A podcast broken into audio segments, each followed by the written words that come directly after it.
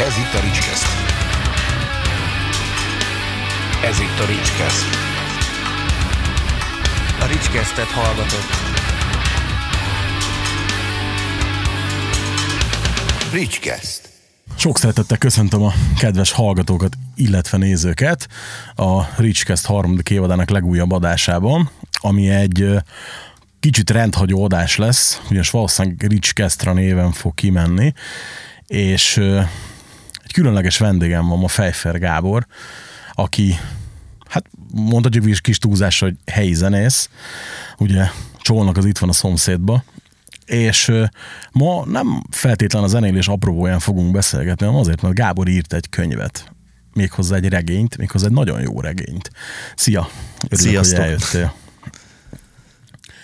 Mielőtt rátérnénk a könyvre, én nagyon kíváncsi vagyok egy-két dologra, de, de nem akarok mindjárt belekérdezni, mert majd, majd megérted később, hogy miért, meg majd a hallgatók is megértik, hogy hát hogy ismerkedtél meg a zenével? Mi volt az első impulzusod? Nem feltétlen az, amikor hangszert vettél Mhm, a kezedbe, hanem ami, ami ugye leg, legelső élményed volt a zene kapcsán. Hát szerintem már elég korán, tehát ilyen 5-6 éves koromban valószínűleg idősebb unokabátyáimnál hallgattam lemezeket. Annak idején még ilyen smoky, meg ilyen dolgokat. Aztán Omega, Piramis, ezek jöttek, azok már azért tizenéves koromban. De igazából szerintem így ez- ezen keresztül, hogy volt egy-két zenekedvelő unokabátyám is, és náluk hallgattam először lemezeket. Mi volt az első saját felfedezésed? Olyan, olyan zenekar vagy zene, amit magadnak fedeztél fel abszolút? Hát ö, szerintem ugye a bl- a blues zenét itt Magyarországon azért annyira nem, nem, nem ismerték abban, abban a korban, még mikor én tinédzser voltam. Ö, Azért mondom, hogy én azért ilyen ö, piramis meg ilyeneken nevelkedtem. Aztán mikor az első hobó kislemez kijött, én, én azóta is hobó rajongó vagyok, és szinte az egész életművét ismerem, a könyvei megvannak majdnem, mint lemezei, DVD-i, úgyhogy a hobót, azt, azt, azt állíthatom, hogy ő volt az, akit, akit fölfedeztem magamnak. És ő is volt az, aki elvitt a blues irányába? Azt nem kifejezetten mondom, mert, mert ő azért nem annyira tradicionális blues szerintem, legalábbis én szerintem nem az. Nem, semmiképpen se.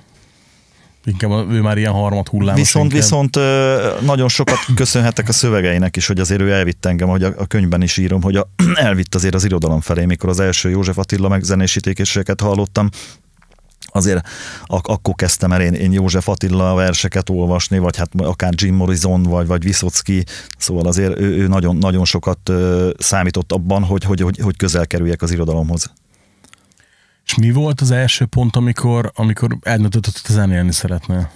Ú, hát ö, általában azért ö, én ilyen 80-as években voltam suhanc, azért akkoriban is mindenki zenekart akart csinálni. Igaz, hogy nem tudtunk zenélni, csak akartunk. Tehát volt egy ilyen Vakegér nevű zenekar akkoriban, ami hát igazából a, ma már viccesnek tűnik, az valahol van még ilyen magnós fel, bár csináltunk, a, annak idején még stáció volt, nem tűzkerék, ugye?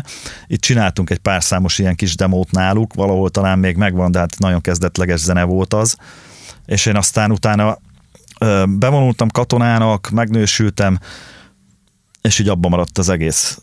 Egészen 41 néhány éves koromig akkor kezdtem el újra, és azóta azért kicsit komolyabban, tehát most már jó tíz éve zenélünk, és, és tehát azért ez már komolyabb dolog, mert ugye járunk mindenfelé az országban, sőt külföldön is voltunk azért már többször a blues fesztiválokon szinte mindegyiken felléptünk, már 2011-ben Pakson is voltunk például, de, de mondhatom a Lábatlani Blues Fesztivált, vagy, vagy a Réfülöpi Blues Fesztivált, Zsámbéki Blues Picnic, tehát a blues, blues fesztiválokon azért ott szoktunk lenni általában. Sőt, a, a, azt azért mondjuk el a hallgatóknak, hogy a Blues Picnicbe te aktívan részt is veszel. Hát az úgy történt, ugye, hogy tavaly, ugye tavaly volt a negyedik Blues Picnic, és akkor mi ott játszottunk, előtte nem voltunk még ott, azért ez egy, egy, egy ilyen pici kis buli volt még a, a kezdet-kezdetén, és tavaly én ott megismerkedtem a szervezővel, Balázs Csillával, aki a Zsámbéki Művelődési Háznak a vezetője, az mellett helytörténeti kutató, meg, meg mindenféle, és, és rájöttünk, hogy nagyon egy húron pendülünk, én pedig lent jártam már kétszer az Ördögkatlan Fesztiválban, a fesztiválon, és nekem az annyira megtetszett az a, az a színes kavalkád, ami ott volt, ez az összművészeti dolog, hogy én, én minden áron szerettem volna valahol egy ilyen hasonlót, persze egy akkorát nem, mert ott azért nem tudom, tehát Igen. ott 100 milliókról beszélünk szerintem, valószínűleg. Hát igen, az egy nagyobb, nagyobb költségvetési fesztivál. igen. És én ö, otthon Csolnokon szerettem volna valami hasonlót, hát nem volt rá igazából ott fogadóképes kereslet, és akkor én a Csillának tavaly, a, a tavalyi piknik után felvetettem ezt a kérdést, hogy miért, miért ne csinálhatnánk ebből egy legalább másfél napos, két napos bulit, és akkor ha már, ha már két napos, akkor az embereknek adjunk is programot erre a két napra, tehát ne az legyen, hogy este van három-négy zenekar, és akkor napközben semmi, és akkor így idén már volt festménykiállítás, könyvbemutató, múzeumlátogatások, túra a Nyakashegyre, meg különböző ilyen, ilyen kis programok. Úgyhogy ez, és most már jövőre még, még egy picit nagyobban gondolkodunk, viszont nem szeretnénk semmiképpen nagy fesztivált csinálni, ezért nem is fogjuk fesztiválnak hívni, hanem csak mindig piknik, tehát ki, ezt kihangsúlyozunk, hogy piknik, tehát ilyen 500 és 1000 ember közt maximum, többen nem gondolkodunk. Egyébként érdekes, mert hogy mi is a, például a sportalsónál úgy húztuk meg a limitet, hogy az ezer fős legyen maximum, és amikor idén is mondták, hogy hát, hogy figyelj, biztos lenne lehetőségetek ilyen-olyan szponzorokra, erre, arra, nagy zenekarokat lehetne hívni. Igen, mindent lehetne, de nem akarunk. Pontosan azért, hogy megmaradjon az a bája, ami most van.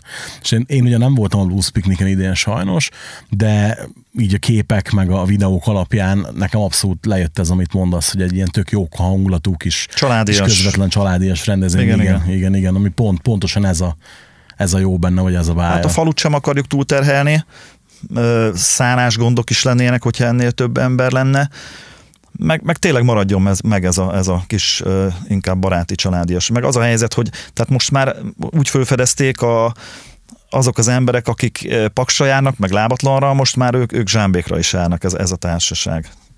Úgyhogy ö, nekem nagyon tetszett az idei buli, és mi is, mi is pont ezt, azon vagyunk, hogy tehát nem akarjuk a legnagyobb neveket hívni, egyrészt pénzünk sincs rá, másrészt meg, meg, meg legyen fóruma a, a kisebb zenekaroknak is. Hogyne, hogyne. Hány formációban zenélsz jelenleg? Hát én csak, én csak a én csak a Szonya és a Blues and Roll-ban játszok. A zenekarban játszanak többen, több Nem. helyen. Az Ákos, a fiam, az, az, az játszogat itt-ott, aztán ugye Lacit nem kell mondani. A Szonya, a Szonya szintén énekel itt A, ott. a Laci az egy külön kategória, ugye úgy, hogy kétféle zenekar van, ahol Laci még nem zenélt meg, ahol már igen tudott. Tehát És a, az Andi, a billentyűsünk szintén játszik több nem formációban. is volt neked másik zenekarod korábban? Nem, nem, nem, nem. Nem, nem. tudom, miért emlékeztem. Hát így. volt, csak akkor nem Szonya és a Blues and Roll volt, hanem Blues and Roll volt, tehát más felállás volt, más dobos, más Mhm. énekesnő. Ja, billentyűs, ez ugyanez volt, csak kezdetekben nem is volt billentyűs, meg hát a kezdet kezdetén ez, ez meg egy teljesen más felállás volt, abszolút nem is volt én női énekes, én énekeltem, Ákos énekelt egy pár nótát, akkor még igazából kimondottan ilyen Steve Ray Vaughan meg, meg Jimi Hendrix-et akartunk játszani, aztán átalakultak a dolgok. Miért? Tehát, hogy, hogy az, azt értem ugye, hogy miért akartatok mondjuk Hendrixet meg Stevie Ray Vaughan-t játszani, de miért volt, miért alakítottátok át a zenekart? Hát a kezdeti feláll- felállás azért ez egy elég amatőr dolog volt, és akkor a dobosunk kitalálta, hogy hoz egy énekesnőt, és ha már van énekesnő, aki jól énekelt, akkor azért keresünk neki olyan nótákat, amik jó nóták. És akkor így elkezdtünk keresgélni. Az első körben találtunk, hogy a Steve Ray Vaughannak is vannak olyan felvételei, amin a Lou Emberton nevű ö, énekesnő énekelt, és akkor Four Non Blondes, meg mit tudom én, Janis Joplin, lassan kialakultak ezek a dolgok. Az ember rátalált. Tehát, tehát volt olyan, hogy ugye én kint dolgoztam Ausztriában hat évig, és ott a kereskedelmi rádióba szólt egyszer egy nóta, fogalmam nem volt, hogy mi az, de megtetszett a dal, Ö, és azért is volt furcsa, mert ezek a kereskedelmi rádiókban általában nem jó zenéket szoktak játszani, és a kollégámnak volt a telefonján Shazam, és akkor levettük, hogy ez a Melis- Melissa Etheridge nóta, nem is, is Melissa Etheridge- Etheridge-et sem ismertem, de a nóta nagyon tetszett, és megtanultuk ezt a nótát, a mai nap, napig játszok, és a zenekarban mindenki szereti. Tehát olyan véletlenek vannak. Érdekes, mert én például meg úgy ismertem meg azt a mondat, hogy hallottam nálatok egy koncerten. Mhm, Tehát, hogy egyébként én sem ismertem. És jól lehet konferálni, ugye, mert az a címe, hogy somebody bring me some water, tehát valaki hozzon nekem vizet, és akkor ugye erre lehet poénkodni, hogy azért ezt ne vegyétek komolyan. Ezért is jó a nóta. Igen. Bár mondjuk, va- valaki Igen. víz vizet, Laci majd megissza. Igen. Mikor, Mikor vetted észre először magadon a hajlamot arra, hogy te írni szeretnél? Hát általános iskolában is ez, engem azért dicsérgettek a tanárok, mikor ilyen, ilyen kis fogalmazásokat kellett írni, bár olyan nagy bátorítást nem kaptam se szakközépiskolában, és akkor, tehát ugye volt zenekar, mit csinál egy tizenéves énekes zenekarvezető, szöveget akar írni, írtam egy pár dalszöveget, azok is azért elég kezdetlegesek voltak, tehát komolyabban azért igazából egy ez, a, ez az első komolyabb dolog, és akkor előtte egy pár novellát írogattam, de az az érdekes, hogy ami legelső volt, amit én komolyabbnak gondolok, az egy, egy ilyen mm, egy-két oldalas dolog volt a 13 sor szőlőkaló, ez a címe a dolognak, amikor a, a, a szüleim úgy döntöttek, hogy abba adják a szőlőműverest, akkor azt mondta a fater, hogy menjek ki a szőlősbe, húzzam ki a szőlőkarókat, legalább ennyi haszon legyen belőle, még hogy azt eltüzelem a télen át, és akkor ennyi haszon legyen még belőle. És akkor egyedül kimentem a szőlősbe, és csak kezdtem kiúzni a szőlőkarokat, és itt ott találtam még egy szőlőszemet, ami ott maradt a születről, meg, és akkor úgy elkapott ez az érzés, hogy, hogy, hogy ilyen már nem lesz többé. És akkor valahogy ezt hazamentem, és leírtam, mert ezt feltétlenül úgy éreztem, hogy, ennek ki kell jönni. Ezt. És, és ennek azért, tehát ez megjelent egy pár ilyen kis helyi újságba, meg mit tudom én, és, és elég nagy siker volt ennek akkor, mert sokan, sokan átélték ezt az érzést. Hogy Csolnokon, meg, meg hát máshol is gondolom. Hát egyébként én is emlékszem, mert amikor adtuk a szőlőföldet, hogy milyen volt a... Tudtam, hogy mit van még egy-kettő játékom ott a kis kunyhóba eldugva, és akkor mondtam papának, hogy mielőtt búcsút veszünk tőle, azért én azokat elhoznám. És érdekes, mert nem tudom, hogy ismeritek a Berta Zsolt nevű írót, ő zenész is egyébként, blues zenész is, meg, meg, meg hát ő egy Berta búcsúdíjas író, tehát több regénye megjelent neki, Kalef, meg, meg, meg mindegy sok több regénye megjelent neki, és ő ebből írt egy novellát ebből a 13 sor szőlőkaróból, az egyik novellás kötetében benne van, de úgy, hogy név szerint szerepelek én benne, meg a családom, stb., csak ő egy, egy kerek novellát írt ebből. Azért gondolom, ez, ez egy biztos egy jó érzés volt. Igen, mert, mert tehát legalább annyi, hogy a téma jó, amit, amit kitaláltam, és ahogy én elkezdtem olvasni az ő dolgait, akkor gondoltam, hogy talán én is képes vagyok ilyesmire. Ez mikor volt kb? Hát én ezt a könyvet ilyen három és fél, most már négy éve, hogy elkezdtem írni, és már jócskán benne voltam azért a könyvben, mikor én láttam az Örök tél című filmet, talán te is láttad. Persze. És azért ez egy hasonló történet, ugye, csak az a Márenki robotról szól. Igen. És uh, én akkor gondoltam, hogy e, ez a sztori szerintem van olyan erős, mint az. Van, van, van határozottan. És uh, akkor gondoltam, hogy talán érdemes megírni. Egyébként uh, érdekes, mert emlékszem, hogy még, még ilyen nyers változatokat mutattál annó pár részletet, ilyesmit, és akkor is úgy voltam vele, hogy igen, amit ugye írtam egy kritikát egyébként a, a kötetről a Hammer World magazin szeptemberi, igen, szeptemberi számában megjelent, ott is megemlítem, hogy igen, persze, nyilván vannak, vannak a könyvnek ilyen tipikus első könyves jellemvonásai, de hogy ez már akkor is feltűnt a résztekből, hogy viszont a sztori meg az atmoszféra baromi erős. És ugye ezt te is említed az elején, meg ugye később aztán a, a ugye két történet van a könyvben, a két történet között is említett, hogy korábban nem foglalkoztál mondjuk a svábsággal, Igen. meg ilyenekkel, hanem hogy ugye hogy ennek hatására kezdtél belemászni ezekbe a dolgokba. Mi volt az első, aminek, aminek elkezdtél utána nézni? Hú, nem is, ezt meg is, nem is tudnám megmondani neki. Tehát volt egy pár, ugye azt leírom a könyvbe, hogy, hogy az egészet miért kezdtem el egyáltalán írni, teljesen mást akartam írni, csak közben eszembe jutott egy pár sztori, amit meséltek még, hogy hogy volt, mint volt a nagyszülők rokonságában. És akkor ugrott be, hogy szerintem ez biztos, hogy érdekesebb lenne, és akkor kezdtem el belemerülni ebbe a dologba, és aztán valahogy úgy minden adta magát, ugye eszembe jutott egy gyerekkori dolog, hogy a napot mi Elizabeth után Lizzie-nek neveztük, és én azt hittem, hogy csak mi nevezzük úgy csónok, vagy csak mi, a mi családunk hívta így vagy esetleg csónokon hívták így, és aztán kiderült, hogy nem, mert pécsi ismerőseim is mondták, hogy náluk is így hívták a svábok. Most jártam lent Baranyában, Villán környékén, egy német tájházba, ott a, a tárlatvezető is azt mondta, hát ő meg ezt sose hallotta, és másnap küldött egy SMS-t, hogy az anyukájáik is így hívták. Hm. Tök érdekes dolog. És aztán ugye utána mentem, a neten kutatgattam, és találtam egy oldalt, ahol, ahol tele van ilyen dolgokkal. Például onnan szedtem ezt a mondást is, hogy mikor nagyon meleg volt, akkor azt mondták, hogy a Lisi akáccal fűtött be, és ezt beleírtam a könyvbe, mert annyira megtetszett ez a dolog.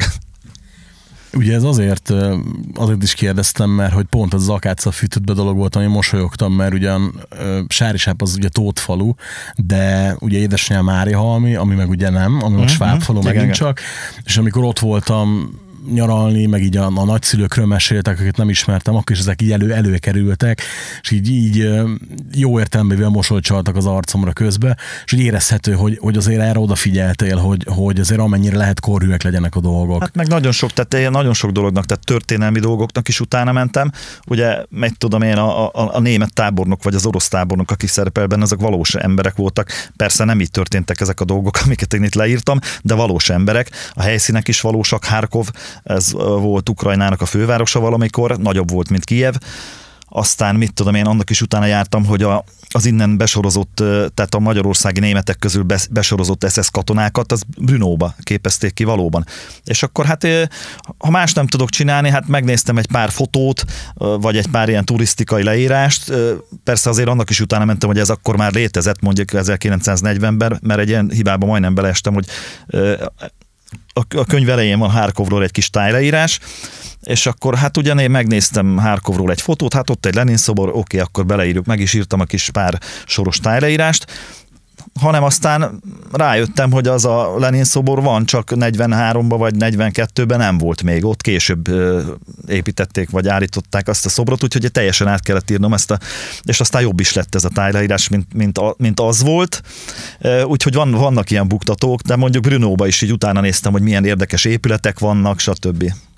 Erre leszembe most, hogy dolgozom és egy regényem most már egy pár éve, és szerintem kb. az egyharmadát megírtam, mikor Európában játszott volna a sztori az 1600-as évek végén, mikor így rájöttem arra, hogy amiket, és ahogy én kitaláltam, az akkoriban ott egyáltalán nem volt jellemző, úgyhogy fogtam és arra vittem egy fél kontinenssel, tehát hogy így, igen, ez, ez fontos, mert persze mondhatja azt az ember, hogy á, mindegy, nem fontos. Szerintem 95% nem tudta volna, hogy nem volt akkor ott Lenin szobor, igen. de én úgy gondoltam, hogy, hogy legyen hiteles. Pont, pont erre gondoltam, igen, hogy mert nagyon séger senki nem jött volna rá, hogy, hogy kilóg a lóláb, de azért az ember nyugodtabb így, hogy tudja, hogy nem írt hülyeséget. Tehát ez a, mint amikor van egy olyan Lőrince László regény, ahol a 80-as évek végén mobiltelefonálnak Magyarországon. Tehát, ugye, uh-huh. hogy, mhm.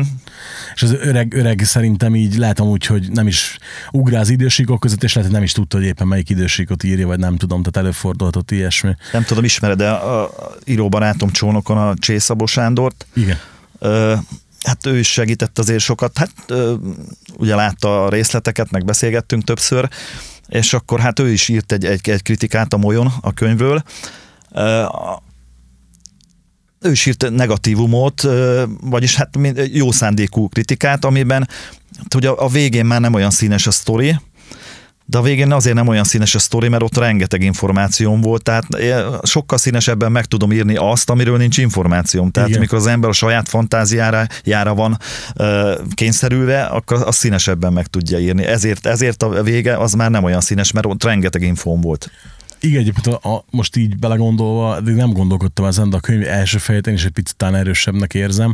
De nem is az a jó, jó szó, hogy erősebbnek, hanem hogy, hogy Á, nem tudom, hogy hogy lehet. Igazából a második fejezetnek is az első része, mikor a szerelem, meg ezek a részek kialakulnak, tudod, mikor még Budapesten Igen. vannak, arról nem volt információm, tehát csak annyi, hogy ott ismerkedtek meg, tehát az, az is az én képzeletem szüleménye, viszont onnantól, hogy kitelepítők, kitelepítik őket, onnan már nagyon sok infóm volt a, a, a, a középső gyerek, a Johan nevű gyerek, az, még él a mai napig kint Németországban, és ő sok mindent leírt, és én ezeket a leírásokat megkaptam, és abból építkezek. Tehát van benne olyan fejezet, a, a Szőlőhegyen című fejezet, az abszolút az, az ő az ő gondolatai, meg az ő visszaemlékezései némileg kiszínesítve, meg, meg kicsit olvasmányosabbá téve, de az abszolút az, az, az ő, ő emlékei.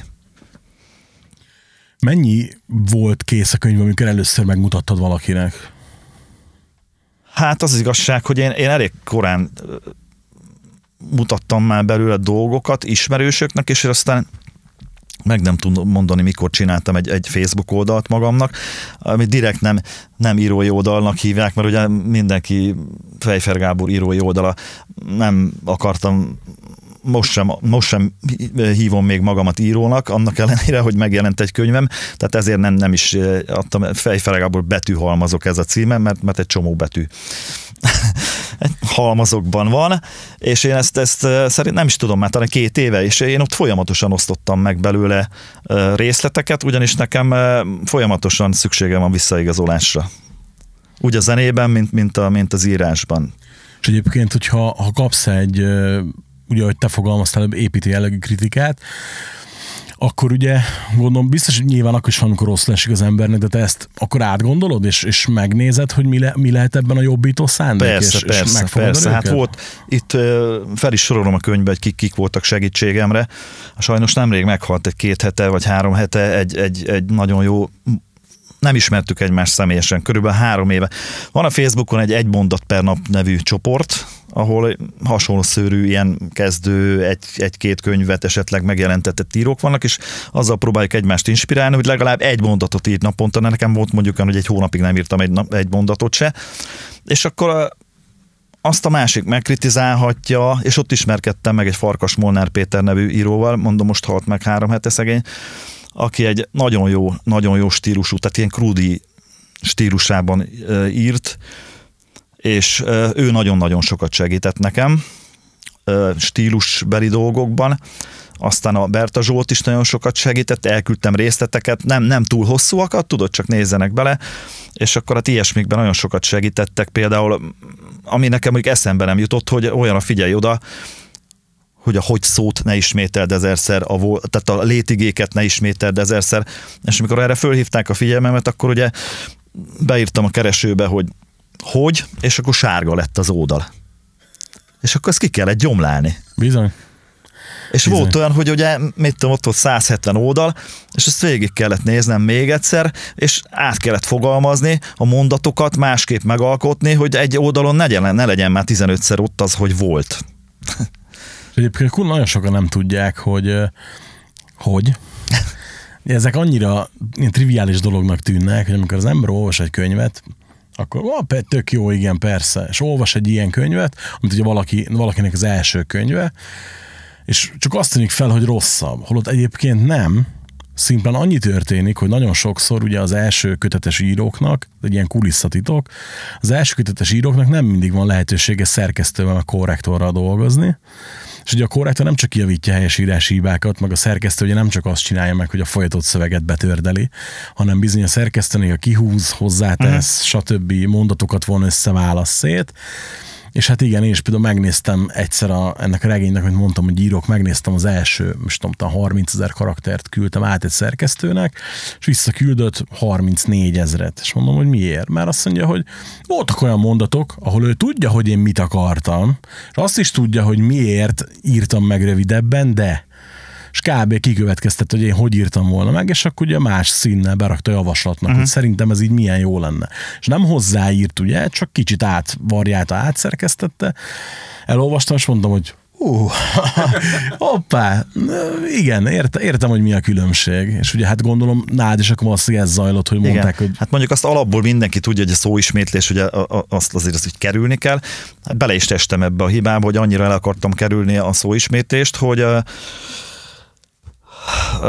azt a szót több szóval fejeztem ki, de aztán most utólag hívták fel a figyelmet, hogy nem ugyanazt jelentik azok a szavak, úgyhogy ez, ez annyira nem sikerült. Hát jó, hát figyelj, szerintem ezekbe bárki belecsúszik, vagy hát mondom, és a, ezt az első könyves jelzőt én nem ilyen mentegető jelzőnek szoktam mondani, hanem hogy azért, hogy tudja mindenki, hogy azért ezt nem úgy kell kezelni, mint mondjuk egy 42. Stephen King regény, tehát hogy azért itt, itt más, más a, más a lányzó fekvése, ugye, hogy úgy mondjam. Az első, sztori első felénél van egy nagyon érdekes rész. Az a baj, hogy próbálom Sőt, nem is mondom, hogy mi, hogy mi de te tudni fogod nyilván, mire gondolok. Ugye van egy nagyon-nagyon ütős lezárása az első fejezetnek. Hogy a vége, az utolsó kép kvázi, az igaz, vagy azt abszolút te találtad ki? Ha arra gondolsz, hogy koncert, igen, stb. Igen, igen. Ez, ez nem igaz.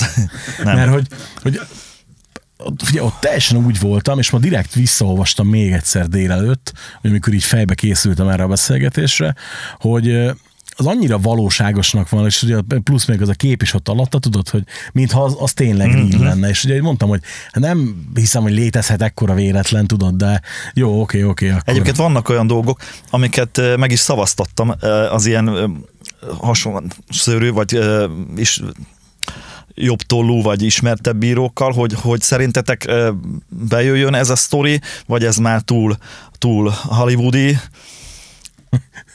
mert ugye, mert ugye a, a következő fejezetnek a vége is ilyen, Igen. ami szintén Igen. nem igaz, de hihető. De hát pont ettől szép irodalmi és nem dokumentum. Figyelj, az a jó egyébként benne, tehát ezt, amit írtam is, ami ugye előnye és ugyanakkor picit hátránya is, hogy, hogy nagyon-nagyon filmszerű az egész, meg tök sallangmentes. Tehát azt azért mondom mindenkinek, hogy, hogy ránéztek a könyvre, mindjárt megmutatod a, a kamera felé, akkor látni fogják, hogy figyelj, nem rövid, tehát hogy nem, nem vékony, és az azért fontos, hogy tök jó betűmérettel van csinálva, tehát hogy van, van azért benne anyag, és ugye nekem azt tűnt fel, hogy a hát picivel kevesebb, mint a fele az első fejezet, ugye? Ha jól emlékszem. Ö, Nem, Nem, 140 nem, nem is tudom. oldal körül van, és 300 plusz oldal a könyv. Igen, tehát picivel kevesebb, mint a fele, de egyébként abból a sztoriból lehetett volna akár egy komplet könyvet írni. Viszont, ugye akkor meg lehet, hogy meg lett, nem lett volna meg az a bája, ami így megvan, hogy tök jó pörög az esemény, tök jó pörög a cselekmény, és az ember végig izgul, és nem lankad a figyelem. És egyébként nekem mondjuk nem tűnt fel ez, hogy a végére ugye ellaposodna a sztori, de valahogy... Ez a, ez a második fejezetre Igen, vonatkozik igen, inkább, igen, hogy igen, ellaposodik egy picit. Ott nekem nem tűnt fel, de az is igaz, hogy az egy picit másabb jellegű, de ott is azért éreztem ezt a filmszerű pörgést néha, és ugye ezt arra gondolok, hogy nincs, tehát mondjuk, hogyha nem történt mondjuk a sztoriba fél évig semmi, akkor azt a fél évet átugorjuk, ugye. És tök jó volt abból a szempontból, hogy így sokkal könnyebb volt az egészet az embernek elképzelnie. És egyébként nem tudom, hogy te fe, a fejedbe Georgot kiről mintáztad, de én például egy az egybe a fiathoz társítottam a karaktert. Tehát nem, nem tudom, hogy miért amúgy, elkezdtem olvasni, és rögtön így, így Aha. valahogy ez ugrott be. Hát nekem egy csomó, csomó gyerekkori emlékem van benne, meg, a, meg az én érzéseim. Ugyanakkor a kettősség is, tehát a, a haverja, a Jaroszláv, tudod, az meg egy teljesen más típus, tehát ez a kettősség inkább bennem van meg. Figyelj, jó, hát szokták mondani, hogy azért, amit, amit leírunk, az, az valamilyen szinten mi vagyunk. Ugye én is ö, sokszor volt, hogy, hogy bele-bele ö, írtam olyan dolgokat, ami esetleg mondjuk, mit tudom, én tökre örültem volna neki, valami novellába vagy ilyenbe.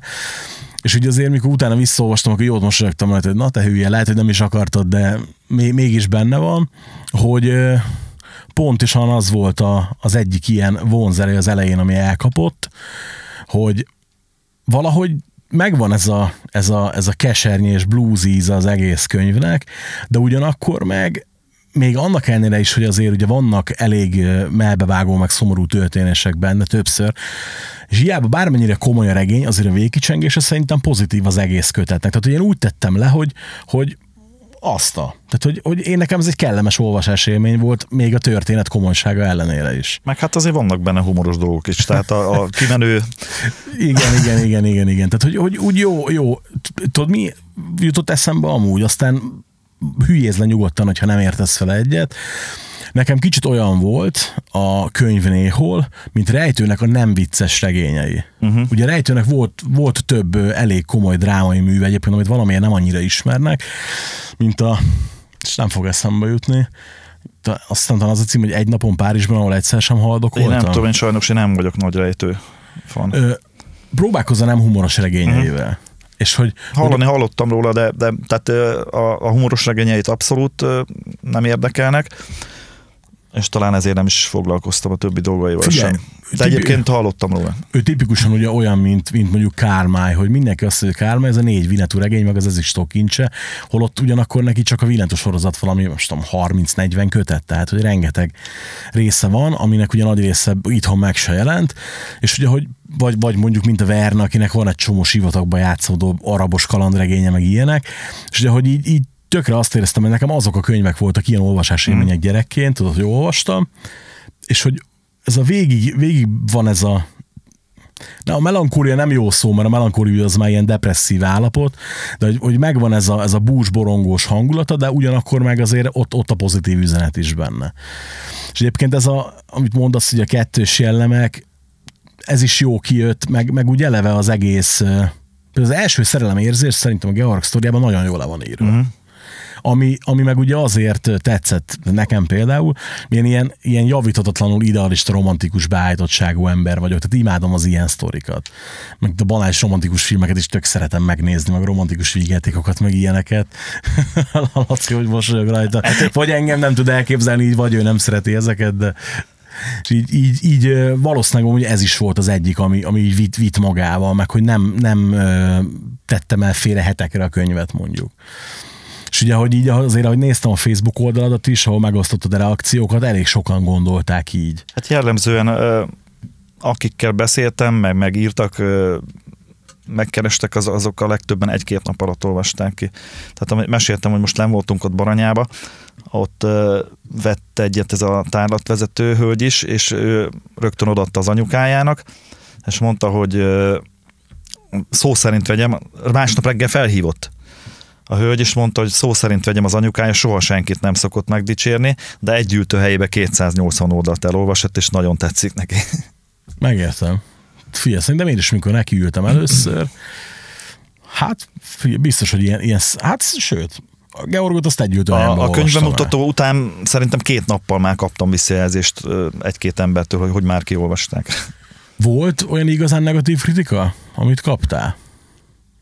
Ilyen apróságok, amit mondtam neked, tudod, hogy, hogy az a része már nem annyira érdekes, tehát nincs annyira kifejtve az a rész, mikor már Németországban voltak. Egyébként, amit mondtál az előbb, hogy, hogy tehát lehetett volna, szerintem a másodikból is simán lehetett volna csak abból egy könyvet írni. Hogyne. Volt is olyan időszak, mikor, mikor ültem fölötte, és mikor marha jól ment, akkor gondoltam rá, csak már úgy voltam vele, hogy most már három és fél éve írom, most már jó lenne csinálni egy könyvet belőle, mert ugye én ezt eredetileg öt fejezetesre terveztem, csak a másik két fejezettel még sehol nem voltam, és, és úgy voltam, hogy, hogy azért ez is egy eh, elég szép 350 oldal körül van, nem is biztos, hogy kellene sokkal vastagabb könyv, meg hát mikor, tehát azért tíz év múlva, tehát valamikor azért jó lenne már kiadni. És marra szerencsém is volt, hál' Istennek a kiadóval is. Egyébként azt tudom, beszéltünk a könyvkiadásról annom, hogy egyébként én is könyvkiadónál dolgozom civilbe, és azért nem annyira egyszerűen könyvet kiadni van ma itt. Nagyon nagy szerencsém volt. Meglátták benne a potenciát, és meg a fantáziát, és beálltak mögé? Amit mondtam neked, ez a egy mondat per nap csoportban van egy Szabó Borka nevű egy írónő társam, aki szintén írt, ő inkább ilyen, hát más inkább ilyen fiataloknak, lányoknak szóló dolgokat ír, uh-huh. de írt ő is egy a családjában egy hasonló történetet, és ő ajánlotta nekem ezt a szülőföld könyvkiadót, mert hogy ők kimondottan ilyen könyvekkel dolgoznak most nem azt, hogy sváb, hanem mindenféle történelmi. Család, család meg, meg fotó, ö, albumok, régi szombathely, de, de, de kimondottan inkább ilyen történelmi dolgokkal. És érdekes volt, mert ugye és nem is kerestem meg senki mást, ezt az egy kiadót kerestem meg, egy vasárnap délután írtam egy e-mailt, ugye többen mondták azt, hogy itt hónapokig várhatsz, vagy egyáltalán nem fognak válaszolni, meg, meg magánkiadás, meg stb. És ugye, hogy szokták ezt mondani, az esélytelenek nyugalmával írtam egy e-mailt, és egy órán belül kaptam egy választ vasárnap délután. Amiben az szerepelt, hogy adjam meg a telefonszámomat, mert holnap fel akar hívni a Farkas Csaba nevű ö, kiadóvezető. Másnap fel is hívott, ö, azt mondta, hogy a héten találkozzunk már személyesen, holott én neki még kézirat részleteket sem küldtem, csak azt, hogy nagyjából miről fog szólni a könyv és aztán tényleg hamarosan el is jött egyszer hozzám csónokra a szombathelyről, akkor már mutattam neki dolgokat, meg fotókat, ja, meg hál' Istennek találtam egy csomó fotót, mert eleinte nem is gondolkodtam én abban, hogy fotók is lesznek benne. Óriási egyébként benne. Elkezdtem a szüleim fotói közt kutatni, és ott találtam egy csomót, meg hát kaptam kintről Németország csónokról is egy párat, de itt a, a, az egyik főszereplőtől kaptam egy, és olyan fotókat, hogy ugye ott az esküvője a, a Rózának, meg Józsefnek, és ott van a fényképük, az eredeti, aminek a fotó hátulján rajta van, hogy készítette De Ponte József, udvari nem tudom milyen főhercegi fotós, akinek ott volt a fotó, ö, akkor nem stúdiónak hívták, hanem műterme, vagy mit tudom én, Igen. Budakeszin. És, és ilyen fotók vannak benne. Figyelj, például a, a Georgos rész vége felé, ugye ott a, a cigarettatálcának a fotója. Az, az, az, az igazi. saját fotó. A, igen, azért mondom már, hogy úgy, úgy Úgy szereztem valahonnan egy, egy, egy cigarettatáncát, és akkor uh, otthon mi csináltuk ezt a fotót.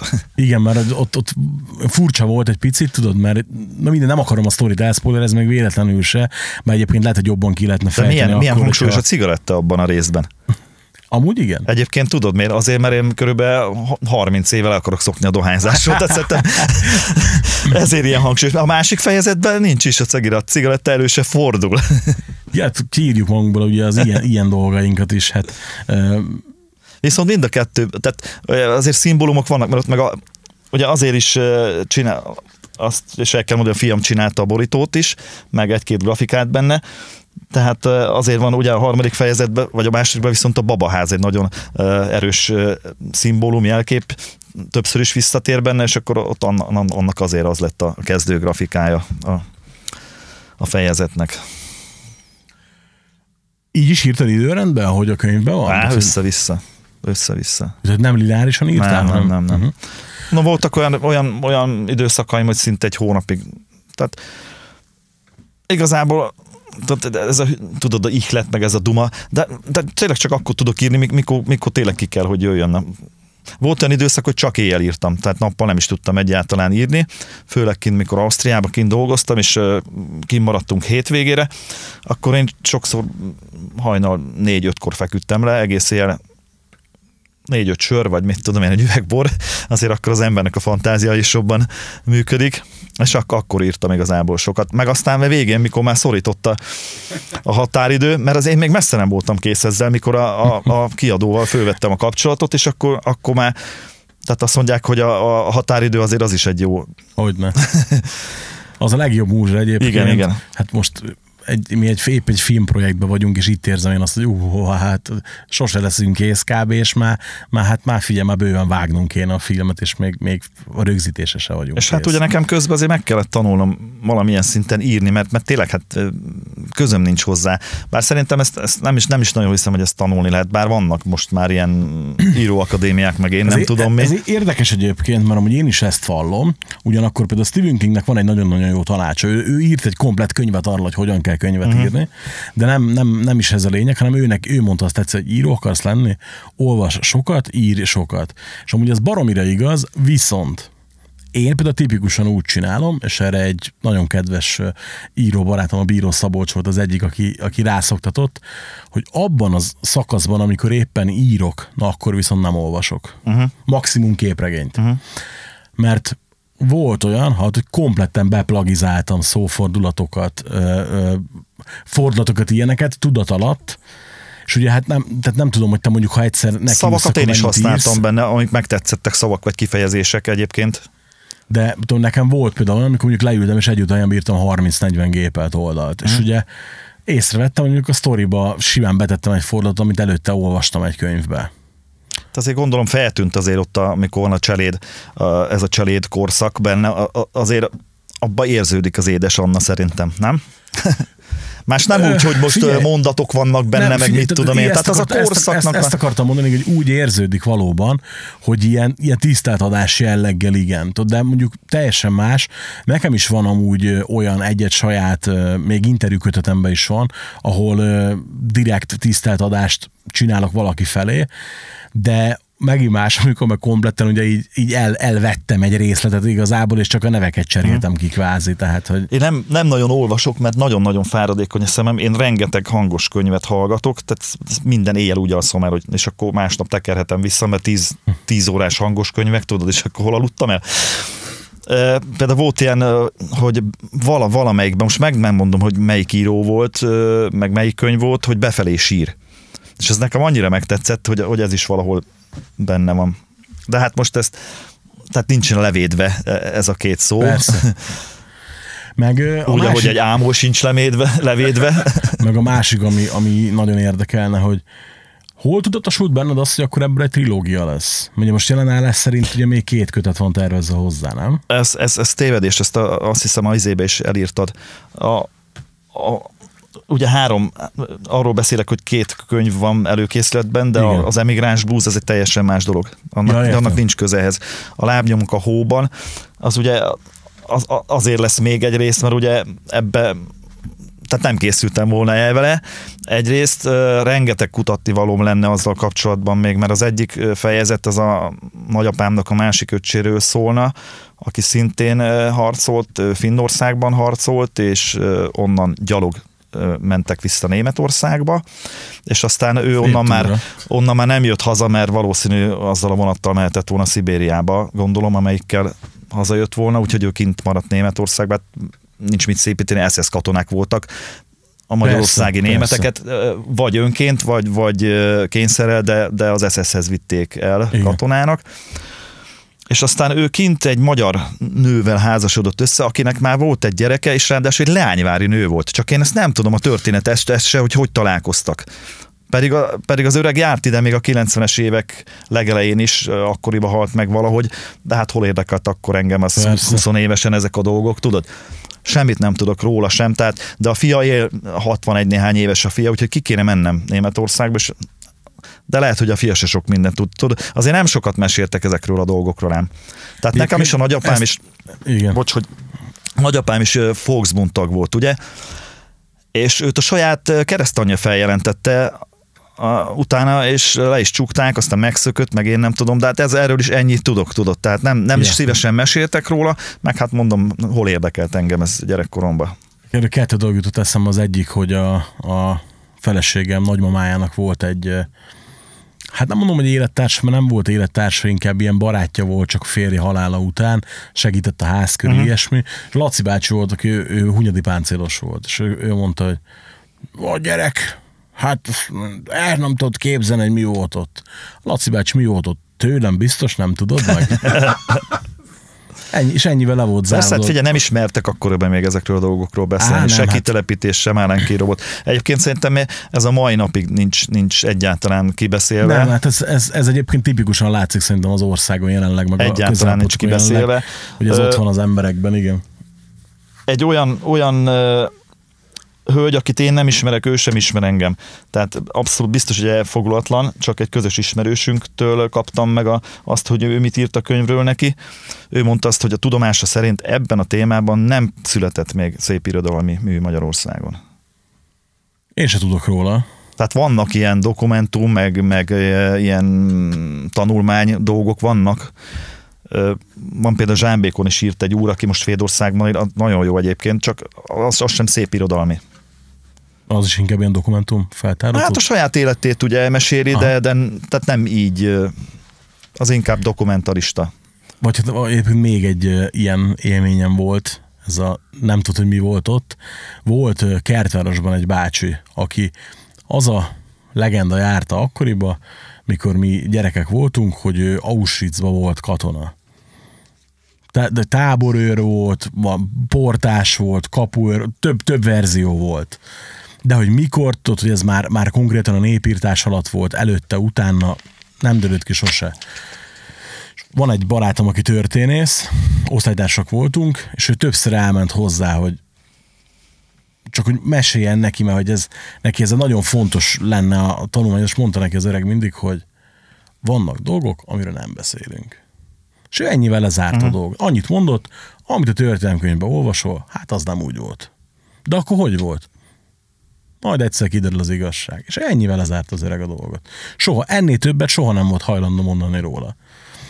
Az de nyilván meghalt már, tehát hogy ez, ez 90-es évek második felében uh-huh. volt, általános iskola, fel, tehát 7.-8. voltunk, a srác ma akkor tudta, hogy ő mi szeretne lenni, mi voltunk a stréber gyerek, akik kísérőadást tartottak történelem órán a háborúról, meg a többiről, és ugye a nagypapám is mesélt sokat, mert ugye 30-as születésű volt, mesélte, hogy mi volt a háború alatt, mikor a, a papnál bujkált, papnál szolgált. Őt, őt például emlékszem, hogy azért is rakták Sáros patakról át Sárisápra, mert hogy nem nézték jó szemmel ugye a komcsik akkoriban, hogy hát ő a pap mellett volt a háborúban, hogy van uh-huh. ez. És így őnek is mondtam, hogy de hát mondom, figyelj, de hogy volt ez? És hogy mesélgetett dolgokat, de például ugye ő, ő a háború után nem sokkal rendőr lett, mert nem nagyon volt más választása, arról például soha egy mondatot nem mondott. Semmit. Annyit mondott, mikor őt áthelyezték Sárisábra, az volt az első dolga, hogy beballagott a boltba venni egy doboz cigarettát, és ott meglátta az a, a nagyanyámat, akinek ugye az első férje Donkanyarból elvileg még hazajött, de Pestről már nem. Uh-huh, uh-huh. Tehát, hogy ugye azt mondja, hogy valószínűleg a kitörésnél tűnt el, de hát, mm-hmm. hogy, hogy ennél többet nem tudott meg aztán sose. Emlékszem, hogy mikor gyerekek voltunk, kis suhanc gyerekek a 24 órában, hogy melyikbe oldalakon keresztül voltak a nevek nem emlékszem, hogy azok, akik, hogy, hogy, hogy azok, hogy, hogy milyen lista volt az, csak hogy mindig nézte nagyítóval, bújta a neveket, és sóhajtozott, hogy hát a felbukkal mm. Én is keresem ezt a Georgot, ugye, de mert, mert ő talán 21 éves volt, tehát róla azt abszolút semmit nem, nem tudott a család, hogy, hogy mi lett vele ott kint uh, Ukrajnába egyáltalán. Azért ezek nagyon érdekes dolgok, hogy, hogy így, így hogy hagyták, hogy a, a családok kétségek között éljenek évtizedeket, tehát ez azért én olvastam egy, egy könyvet, ami, ami a Márenki robotról szólt, mikor kerestem ehhez anyagot, azért voltak ott is a plusz kapcsolódik a kitelepítéshez is. Tehát volt olyan, akit elhurcoltak Márenki robotra, ugye nem volt meg a, a, a napi létszám, akit el kell vinni, akkor megállt a vonat, és az, a szántóföldről fogtak 50 asszonyt összetereltek, az gyerünk föl a vonatra. Otthon azt se tudták, hogy hova tűntek, reggel kimentek kapálni, este nem jött haza senki. Na tíz év múlva nagy nehezen mondjuk sikerült hazajönni a Márenki robotról, próbált volna bekopogni a, család, a saját házába, csak a, addigra a családot meg kitelepítették Németországba. Úgyhogy ezek kicsit durva dolgok voltak. Igen, ezek. hát azt így ezt ma, mai észre már fel se lehet fogni. Mondani, hogy ember belegondol, és csak ingatja Meg fejét, ugye, hogy... uh, tudod, uh, én is úgy képzettem el, hogy ez a kitelepítés annak idején úgy ment, hogy a Rózi néniek fölültek a 6-20-as izére, személyvonatra, és beültek a kupéba. És én azt ugye amikor elkezdtem írni a könyvet, akkor jöttem rá, hogy ez nem úgy volt, ugyanabban a marha vagomba utaztak, amiben két évvel előtte a zsidók. Igen. és hogy milyen forgandó szerencse, ugye az is szerepel mondjuk a könyvben, hogy a nem tudom milyen parasztpárt volt ugye akkoriban a háború után, és az egyik leghangosabb sváb kitelepítést követelő, az, az ő Kovács Imre, nem tudom most a nevét hirtelen mit eszembe, aki egyébként van népi író is volt a fickó, tehát ő neki volt ez a takarodjanak egy batyúval, stb. dumája, és két év múlva neki kellett menekülni, a kommunisták elől ugyanúgy emigrálnia kellett, úgyhogy kicsit ilyen, ez egy két évente egy változtak a, hát szerepek ebbe az országban. A karma, a karma az ilyen, az visszajön, meg visszaadja a dolgokat mindig. De vannak benne olyan dolgok is, tehát ami abszolút, tehát arról meséltek tőle, hogy hogyan bujkáltak a háború alatt az emberek a bányában, meg, meg szóval ezek, ezek is azért. Hát igen, vagy a, vagy a padlás mondja, mint hogy a könyvben is van, igen. Hát elképesztő dolgok ezek amúgy, és, és talán azért is volt érdekes ez a könyv, meg azért is volt jó ez a könyv, mert így mondjuk, ha elolvassa majd mondjuk az én fiam, ha akkor a korú lesz, akkor másodkézből fog hallani róla, mondjuk a hallottál a nagyszülőktől, ilyesmitől, akkor meg kvázi másodkézből hallhatja majd ezeket. És reméljük, hogy megtapasztalni soha nem fog kelleni, meg nekünk se ezeket, de akkor is azért, azért Hát igen, nem, nem szabad hagyni veszni ezeket, a, vesz, veszni hagyni ezeket a igen. dolgokat. Egy valamit azt elfelejtettünk, hogy, a, hogy arról beszéltünk, hogy öt, öt részről volt, lett volna eredetileg szó, tehát a, ugye mondtam, hogy a, a negyedik fejezet az, az a, ez a Finországban harcolt apukám nagybátyjáról szólt, szól, fog szólni valószínűleg. Viszont az ötödik fejezet, amit szerintem nagyon-nagyon kevesen tudnak az országban, hogy csónokon működött a legutolsó raptábor. Tehát Recsken 53-ban bezárt már a raptábor, és Csónokon 56. október 26-án talán, ha jól emlékszem, tehát már, már kitört a forradalom, mikor ott Csónokon a bányász, a foglyok, politikai foglyok leszálltak a bányába, és sztrájkba kezdtek. Hál' Istennek lövés nélkül megoldódott a probléma, de az esztergomi tankosok kivonultak, ott álltak szembe a hegyoldalba, tehát ott nem volt egyszerű a történet. Ezt nagyon sokan nem tudják. Például Azért még nagy, Nagy Imre, Nagy Imre unokája sem tudja, mert egyszer ráírtam, mikor ö, megemlékezett róla, hogy Recsk ö, mi- felszabadult, stb. És akkor kérdeztem tőle, hogy esetleg tetszik tudni, hogy, hogy csónakom volt a legutolsó raptábor. Nagyon sokan nem tudják az országban. Az megdöbbentő, mert hát, na hát. Ez egy rendes, Szó- ugye, egy, mű, egy működő, működő szénbánya volt, ahol politikai foglyok voltak. Volt egy-két köztörvényes is, de azok inkább csak izének voltak, besúgónak voltak ott. De ugyanúgy jártak oda a bányászok, és a nagyapám ott volt bányász akkor. Hm. Tehát ezért ezt, a, ezt is szeretném meg. És azért arról, arról vannak sztorik, készült egy, egy, egy film is készült, meg, meg egy, egy, egy akkori rab, rab írt egy, azt hiszem az a címe, hogy Raptábor a Meddőhányon, ha jól emlékszem, az ő emlékeit Ó. írta le. Na, ez viszont így megvan a könyv. Talán szerintem még nem is annyira És ez csónok jelent meg, 9-es, igaz? ak- csónok 9-es aknál Igen. volt ez, am- amiről ott már, tehát nincs semmi már, a földdel egyenlővé tették, pedig ott volt valamikor műveledősi ház, meg bolt, meg minden, meg laktak ott emberek, meg villalakások voltak bányasztiszteknek, és ott egy tégla nem maradt, most van ott egy emlékmű, meg megcsinálták a raptábornak a makettjét, ahova minden év október 23-án el szoktak jönni ezek a, rég, a hát már sokan nem élnek, ugye, ezek a politikai foglyok is ott szokott lenni egy meg, megemlékezés minden évben, és akkor tehát erről, erről a, és hát hallottam egy pár sztorit, hogy, hogy följöttek a, és aztán volt, tehát ott ávósok voltak a, az őrök, ávósok voltak, a, akik ö, vigyáztak rájuk, tehát rendes izé volt, ö, torony, szöges drót, stb. És aztán volt, aki let, csónokon letelepedett ezek közül, az őrök közül. De volt olyan, hogy följöttek, följöttek este a kocsmába inni, és a sváblegények viszont elkapták őket, és kicsit megkalapálták. Tehát, Meg is érdemel. úgyhogy ezt a sztorit is érdemes lenne körüljárni. Van, vannak, vannak. eh, Tehát, és tudom, mi az érdekes, mikor elkezdtem írni, akkor így egy-két csónoki fórumon próbáltam uh, sztorikat gyűjtögetni, és valahogy egy-két ember volt, aki, aki hozott nekem sztorikat, de nem nagyon.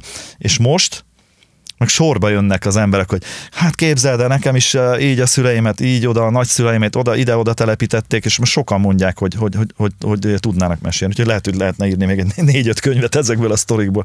Figyelj, egyébként ö, biztos, ez mindig így van szerintem, hogy vannak dolgok, amikről nem beszélünk, de ha valaki kinyitja a csapot, akkor utána valahogy igen, akkor mindig előkerülnek dolgok. Mondom, ez ugyanaz, hogy, hogy a nagyapám se akart erre sosem mesélni, és ö, mindig, amikor mondjuk ketten maradtunk, mert szalonnán csütöttünk, vagy ilyenek, akkor valahogy mindig előkerült egy-egy történet.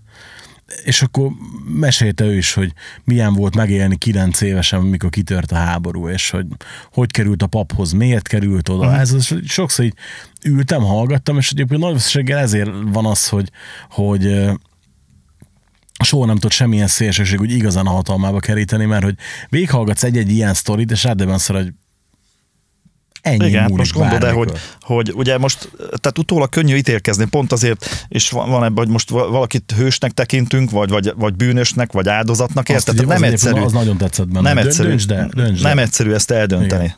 Mert mondjuk most utólag azt mondom, hogy, hogy mert persze, mert elment az SS-be uh, harcolni. Na jó, de egy de- 19 éves gyereket olyan könnyű meghűíteni, Meg- meg eleve figyelj, a- ígéretekkel, meg ezt- stb. ezt- ezt meg csomó- hát ez volt a központi narratíva, Igen, tehát ezt akartam mondani, egy csomó embernek elmondtam, hogy ezt ma nem lehet tiszta feje megítélni, ugye a 30-as években még vadul tombult a revizionista láz itthon. Jött Hitler, első bécsi döntés, második bécsi döntés, és csak azt látták az emberek, hogy valaki foglalkozik az ügyükkel, és visszaad a földből valamennyit. Most az más kérdés, hogy teljesen egyértelmű provokáció volt az egész, meg teljesen egyértelmű hűítés volt az egész, és ha valaki a Menkaff mellé mondjuk elolvas az asztali beszélgetéseket, tök egyértelmű, hogy mi is mentünk volna a dög kurva persze. utána. De hát mindenfélét ígért egyébként. Persze, mindenfélét. persze, persze, persze. Hát és akkor, akkor abba, abba a korszellembe nem volt más út. Hát meg nem hát, kell mondanom, tehát azt is hozzá kell tenni, hogy a, a magyarországi, a svábokat a magyar királyi hadseregbe ájutölteléknek használták. Ezért mentek Igen. Inkább, többek közt ezért is mentek az SS-be, mert ott meg azt mondták, hogy belőled lehet tiszt is, meg én nem tudom. Meg, meg egy érdekes dolog, ezt nem vettem bele a könyvbe, de, de olvastam ilyet is, hogy azok ö, nak a hozzátartozója, akik az SS-ben szolgáltak, sokkal több segélyt kaptak itthon a családjuk kintről az SS-től, mint a magyar katonák, viszont ezt a magyar állam nem engedte, mert azt nem tehetjük meg, hogy mi a tizedét fizetjük ki segélyként, vagy mit tudom én kártérítésként, aki meghalt, tehát nem engedték, hogy az SS több pénzt fizessen az itteni családnak. Derék. Szóval ez is egy, egy na, érdekes adalék. Hát igen, a kommunista virtus. Ja. És egyébként szerintem pont... Ez nem, ez nem a kommunista virtus, ez meg a horti alatt volt. Ja, hát az még jobb, persze. meg ugye, ami, amit én mindig azt hittem, egyébként, tehát én tök sokáig abba voltam, sőt, amíg ezt a könyvet el nem kezdtem írni, hogy a magyarosítás, mint olyan, tudod, tehát, hogy magyar nevet kell fölvenni. Én ez, ez tök abba voltam, hogy ez, ez a rákosiéknak a, a húzása volt. Nem. A horti vastagom, de már a kiegyezés után kezdték ezt a magyarosítást, hogy itt Magyarországon csak magyarok élnek, ezért teljesen asszimilálni kell itt az összes nemzetiséget, Igen. verseket tanultattak, meg a nem szabadott magyarul beszélni, és a többi az iskolában. Mondjuk ennek ellenére azért azt hozzá kell tenni, hogy Szóval most ugye szíthatjuk ezt a rendszert, azt a rendszert, azért az én bátyám 60 háromban született, és ő hat évesen az óvodába tanult meg magyarul. Tehát ez, és azért ez a, a kommunista rendszerben volt, érted? Tehát, hogy akkor nem üldözték annyira azt, hogy németül tanulhassanak a gyerekek, mint mondjuk a Horti rendszer vége fele, vagy mit tudom én, amikor, tehát ő azért nagyon magyarosítani akart. Hát meg, meg ez, ezeket én szerintem utólag nem lehet megítélni objektíven. Persze, tehát, persze, persze. Persze, le, meg lehet hallgatni egy csomó mindent, de amúgy ott szerintem pont aposztoltad ki a Facebookra a Donkanyari évfordulónál, hogy lehet ezt romantikusan nézni, de kiraktad a krónikát, nem? Lehet, vagy, nem vagy a bevezetőt, nem tudom. És akkor jöttem, hogy jaj, tényleg, hát nekünk is azt mondta annó, a, volt egy könyvtáros a botjám, amikor jártam, hogy minket is me- megvitt ugye ez a, ez a nagy, nagy magyarkodás, uh-huh. és hogy nem mi is nyomtuk mindig ezt a, ó, a Donkanyarnál hősök, most uh-huh. azt mondod, hogy figyelj, nézd meg a krónikát, itt van. Ja, igen, igen, hát azt f- végig kéne egyszer nézni, nem is tudom hány részes, ugye? 20, 20, hát 25 óra Hát ezt is én inkább hallgattam, mert ugye éjszakánként igen, így, igen, na, igen. az is nagyon durva. Hát az, az, az borzasztó, én emlékszem, hogy megnéztem. Tehát abban is voltak ilyen sztorik, ugye, hogy ott összejött egy, egy orosz nővel ott a, a magyar katona, igen. meg mit tudom én, tehát ez egy, ez egy ilyen dolog Ismered volt. Ismered azt? Nem. Sára Sándor, ugye? Igen, igen, igen. Ugye én alapból óriási tisztelő vagyok a Sára Sándornak, meg az életművének, meg a Csóri is benne volt, ugye, ketten csináltak, ketten találták ki ezt a krónikát. Ö, aztán elég hányatatott sorsa lett ennek a dokumentumfilmnek, meg van egy folytatása, és az a lényeg, hogy a Doni veteránokat, meg az özvegyeket interjúvolják meg kvázi. De vagy 30 óra az egész. Ja, borzat, de nagyon sok, ez egy sorozat volt, és ugye ott elmondják Tövérőhegyire, hogy mi volt. Elmondják az asszonyok, hogy milyen volt visszavárni a férjüket, nem hazajönni, listaolvasás. Meg ugye, hogy milyen felszerelés Igen, volt, a ugye. papírtalpúcipő és társai. Lovaskocsi, hogy... miközben a németek kiröhögték őket, érted? Ott röhögtek rajtuk. Szóval én nem hiszem, hogy bárki is hős akart volna lenni. Á, figyelj, hát ez... Hősöket utólag gyártanak. Meg ugye eleve ott is, nem tudom, hogy a krónikában vagy a folytatásban van, amikor mondja az öreg, hogy hát eleve, amikor mondták neki, hogy megtámadjuk a Szovjetuniót, parancsolsz? Tehát, hogy ez, hogy mi? Ez olyan, tudod, mikor jön a hangja, és rámászik a lábujjamra, és az meg akar enni. Tehát, hogy Valóban. Tehát ez kb, kb. ilyen kategória, és hogy emlékszem, hogy, és hogy ez a, a suliba, ahol jártam, hogy ott a könyvtáros megnézette velünk videókat, erre fel volt neki az összes rész, mert ugye akkor még neki nem volt meg a teljes, amit később adtak csak le. Hát van egyébként YouTube-on. Igen. Aha. Figyelj, az első részt megnéztem annó gyerekként, és én, na figyelj, napokig bámultam ki a fejemből. Mondom, hogy fú, bazd meg, és akkor milyen lesz ez később? Figyelj, elképesztő. Ugyanaz, amikor bejött az öröktél, és hogy megkapta hála Istennek a díjakat, meg, meg ugye megkapta neki járó elismerést, és akkor mondta mindenki, figyelj, van még egyébként egy pár magyar háborús film, amit érdemes megnézni, nem csak régről, mostanról is. Még a szürkesengik az pont első világháborús, csak ugye az is Köbli Norbert, de például a drága Elzába nagyon tök jó benne van, hogy haza akar jönni a csávó a frontról, és nincs a neve a listán, hogy akkor ő hazaszökik figyelj, a, a belső vívódások, a, a, a stb., hogy most érted, akkor haza akar menni a családjához, de ha szökik, akkor áruló, nagyon kemény. Ez is nagyon jó, az Aurora Borealis, Hú, az, az egy más történet, igen, ugye? Igen. Az, az, az 56-os történet, kemény, de nagyon-nagyon-nagyon-nagyon jó, ugye jó színészek is vannak benne, Törőcsik Mari meg ilyenek. Nekem is most eszembe jutott még, mondtam, hogy Zsámbékon írt egy, egy úr egy, egy, az életéről. Na, az is nagyon érdekes volt. Ez egy nagyon gazdag zsváb, Zsámbék és Schwab család. És ő leírja, hogy a háború alatt mi volt ott, hogy a nőket hogy erőszakolták, meg az összes állatot leülték a faluba, mindent megettek.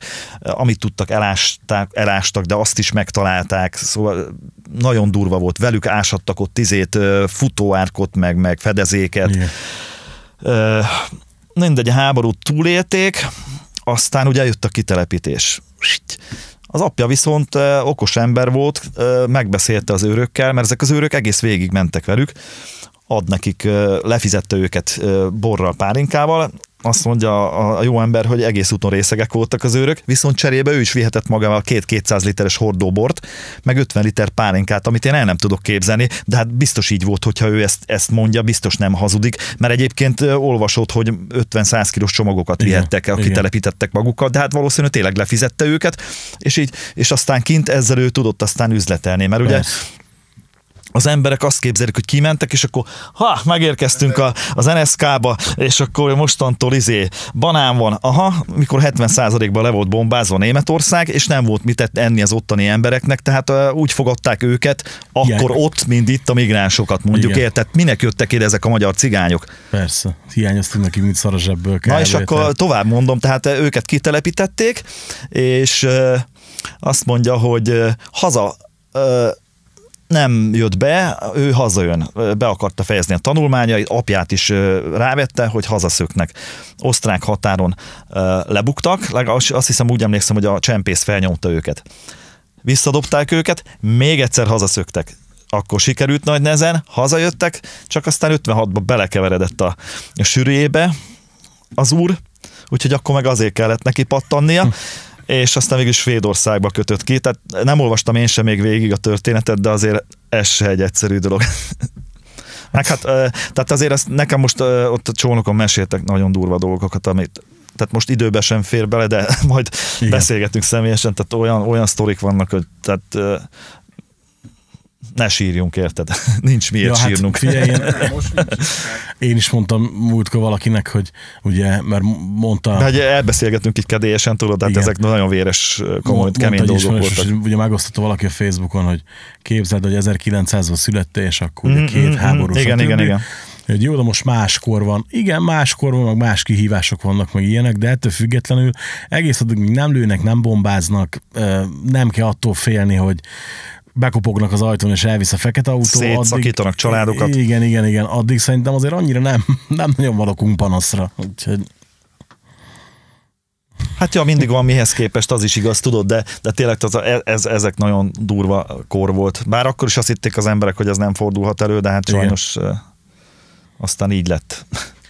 Viszont akkor, amiről még nem beszéltünk, és nagyon kíváncsi vagyok rá, akkor ha az emigráns blues nem ehhez kapcsolódik, akkor az mi lesz? Az emigráns blues az a... Mikor hazajöttem Ausztriából, akkor így leültem, és elkezdtem gondolkodni, hogy tehát ami kint voltam, én azt hittem, hogy ez egy tök, senkit, tehát én sem gondoltam, hogy ez érdekes lehet, és elkezdtem, de abból is egy 50 oldalt meg, megírtam, hogy hogy ne lehetne ez érdekes? Azért ez, ez a mai kornak azért egy elég uh, felkapott, nem azért kezdtem írni, mert felkapott téma, de ez a, hogy vendégmunkások, ugye, mert, mert mennyi fiatal van ugye nyugaton, és erről is azért nagyon sokan azt hiszik, hogy, hogy ez egy, izé, egy mekkora nagy buli, tudod, hogy kimenni és kint dolgozni, és nekem ráadásul hát egy 23 éves munkaviszony után kirúgtak, és azért én akkor két centivel a padló alatt voltam, hát lelkileg érted, és akkor úgy mentem ki, a semmibe, azt sem tudtam, hogy hol vagyok, tehát nagyon kemény volt az egész lelkileg. Viszont abban is, ott is volt egy csomó vicces sztori is, meg, meg ezért én voltam Innsbruckba, Cellamzéba, itt, ott, ott, megismerkedtem érdekes emberekkel, tudod. És akkor hát, hát ezt is leszeretném írni, viszont én na, akkoriban kint is már ugye mert ezt én még kint kezdtem el ezt a könyvet is írni, meg hát akkor annyi időm volt, meg úgy egyedül voltam, tehát akkor ilyen kis novellákat, meg verseket írogattam, és azokat mindig bele fogom tudni szőni abba, tudod? Mert akkor, uh-huh. Tehát azokat az életérzéseket írtam le benne, amik, amik bennem megvoltak, és ugye eszembe jutott, hogy a Hobónak van egy ilyen nótája, hogy emigráns blues, meg, meg hát egy, egy csomó ö, dalszövege is stimmelne bele, menj haza vándor, nem lehet két hazád, meg, meg, meg, meg rengeteg az írás közben egy beugrott, és én nekem a, a Facebookon ismerősem a Márti, a, a Hobónak a felesége, és akkor megkérdeztem, hogy, hogy esetleg ezt, ezeket én beleírhatom, és akkor megkaptam rá az engedélyt, tehát a, egy, nem úgy, hogy most fejezett címnek, hanem éppen, ahogy beugrik, akkor lehet, hogy a, a, a oldal közepébe beszúrok egy Persze. idézetet majd, ami, ami illik oda.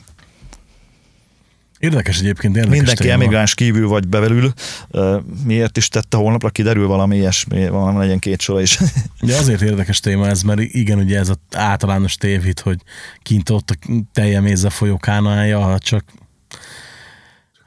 igen, Egyébként igen. ne, tehát nem biztos, tehát azt ott le is fogom írni benne, hogy tehát nem biztos, hogy mindenki olyan tragikusan éli meg ezt, tudod, mert van, aki, van, aki tényleg úgy van vele, hogy kimegy, és akkor uh, föl is éli azt, amit keres, mondjuk, érted, mert, mert elszórakozza, vagy mit tudom én, tudod, meg, meg nem veszi föl azt, hogy ö, semmibe veszik, mert egyébként nem, engem nem, a, nem az osztrákok vettek semmibe, nekem volt a legnagyobb szerencsétlenségemre, és most ezzel nem egy, német, egy, egy népet akarok én ö, leszólni, csak az volt a legnagyobb szerencsétlenség, hogy a legelső munkahelyem az Wiener volt, és egy lengyel csapatba kerültem bele. Fordított esetben valószínűleg, hogyha nyolc magyar közé került volna egy lengyel, az ugyanolyan szarul érezte volna magát, mert én kaptam mindig a legszarabb melókat, tudod, meg a hátam mögött kiröhögtek, meg stb. De ez fordítva is valószínű ügy lett volna, ez a falka szellem, ez így működik mindenhol. Nekem akkor ez, ez, ez nagyon szar volt. Pedig hát És ugye, ugye mondják a lengyel-magyar a, a igen, nagy barát. Ez jutott eszembe. Igen, igen. Akkor, akkor ott ezt nem érezted ott. Nem, nem. De utána aztán találkoztam én máshol lengyelek, tehát ott nem volt probléma, tehát ez abszolút nem, nem arról szól. Tehát én mindig azt mondom, elsősorban ember legyen valaki, és tényleg ne szlovákozzunk, meg ne tótozzunk, meg A ne lengyelezzünk. Tehát ez a legnagyobb persze. baromság. Mennyit járunk át mi felvidékre, most talán nem annyi, de jártunk nagyon sokat. Laci onnan csempészi a kofalát Ugye, folyamatosan. ö, tehát azért sokat jártunk át zenén, és nem csak ide Párkányba, azért mi jártunk Dunaszerdahely, meg mit tudom én hova, és soha sehol nem volt semmiféle problémánk. Ugye nekem se igazából, tehát azért mondom, hogy, hogy itt, itt a határ mellett azért ez szerintem elég más kategória, amikor meg valaki nem a határ mellett csinálja, és úgy, úgy szlovákozik, meg úgy románozik, meg akármi egy fogalma nincs, az meg azért nem csinálja szerintem. Tehát, hogy Mind, én mindig is azt mondtam, elsősorban ember legyél, azt utána már, utána lehet azt, hogy te most magyar vagy, vagy sváb vagy, vagy igen, az már, az már majd, hogy nem mindegy. Jó, hát szerintem kiveséztük kellően a témát, meg még kicsit többet is. És, de ez tök jó, tehát hogy én, én, én abszolút, abszolút így terveztem, meg így, így szerettem volna az egészet. És szerintem a könyvről is kellően megtudtunk annyi információt, hogy mindenkinek megjöjjön hozzá a kedve. Ha valaki beszeretné szerezni, akkor írhat neked? Hát nálam van még most egy ilyen 70 darab körülbelül, aztán akkor ki is fújt valószínű az 500, hát még a, a kereskedőknél van még biztos, mert pont tegnap küldött egy fényképet így ismerősöm, hogy ö, valamelyik áruházba úgy láttam, hogy 5 darab volt ott egymáson, túl sok nem is lett, 100 darab lett csak így kiküldve a netes áruházaknak, meg mit tudom én. Nálunk is van. Tehát 100 darab lett kiküldve, és hát úgy döntött, ugye meg hát elment a bemutatón is elment, azt hiszem egy, egy olyan jó 80 darab, nagyon jó sikerült, hogy hát csónokon természetesen ott csináltuk, de nem, hát egy komoly műsor volt ott, négy, négy felolvasó, aki részleteket felolvasott, meg hát kórus, stb. harmonika szó, tehát tényleg meg volt adva a módja, a bor, stb. Hát azt És volt, volt egy ilyen 100-120 ember, 120 ember, tehát azért, azért az, az Figyelj, az, egy szerintem, elég- elég komoly. az bárhol, bármilyen írónak pazar. Magyarországon ismerve a, az ilyen könyvbemutatós, meg ilyen viszonyokat, hidd el, hogy az a Tervezgetek egyébként, tehát vannak, van tervet sok több helyen még bemutató, hát majd meglátjuk, hogy alakul most megint.